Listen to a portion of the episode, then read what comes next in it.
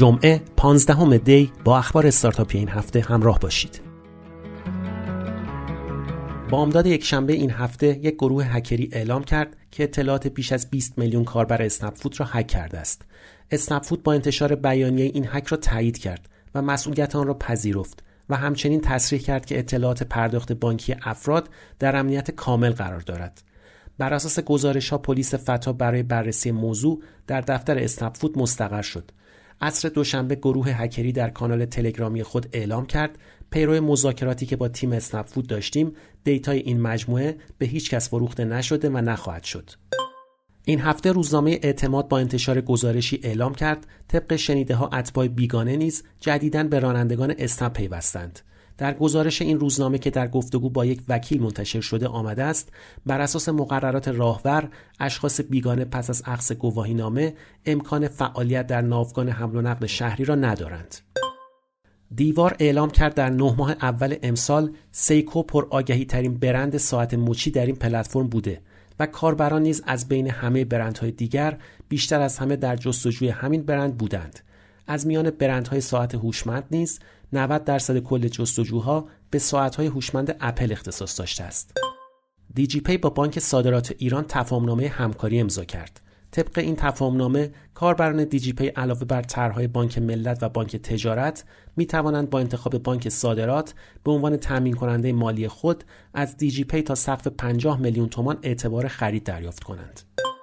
شرکت علی بابا اعلام کرد با توجه به اینکه در سال 1401 فروش پروازهای خارجی آن 35 درصد رشد داشته و به منظور رفع دغدغه کاربران خود سرویس تماس اینترنتی پشتیبانی را برای مسافران سفر خارجی راه اندازی کرده است. این سرویس از طریق نسخه موبایل علی بابا و از بخش سفرهای من در دسترس مسافران سفرهای خارجی است.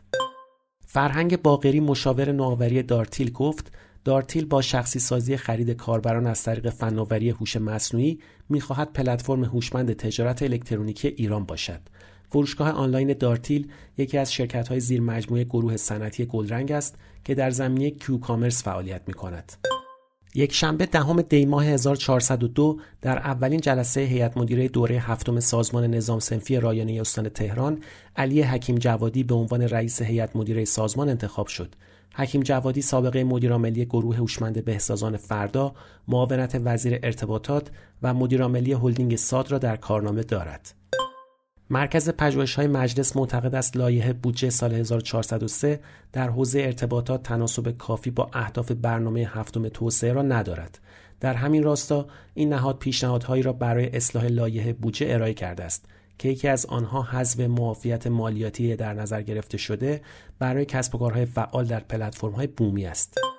کتاب تحلیل ناب با موضوع چگونگی بررسی میزان موفقیت استارتاپ ها توسط حرکت اول ترجمه شده و به صورت رایگان و آنلاین در اختیار اکوسیستم کارآفرینی قرار گرفته است. دیوار یک پلتفرم باز به نام کنار دیوار ارائه کرده تا سرویس دهنده ها در حوزه های مختلف پرداخت، حمل و نقل و غیره بتوانند خدماتشان را روی آن ارائه دهند و مشتریان جدید پیدا کنند. صدرا علی آبادی مدیر ارشد محصول دیوار از پیوستن سی سرویس دهنده به کنار دیوار خبر داده و گفت این تعداد در آینده بیشتر هم خواهد شد تا کاربران در خرید و فروش ها تجربه امتر و راحتتری داشته باشند. یکی از مثال های این همکاری و حضور کسب و کارهای دیگر همکاری تومن با دیوار است. دیوار می‌گوید اکنون تعداد کاربرانش از عدد 53 میلیون عبور کرده است.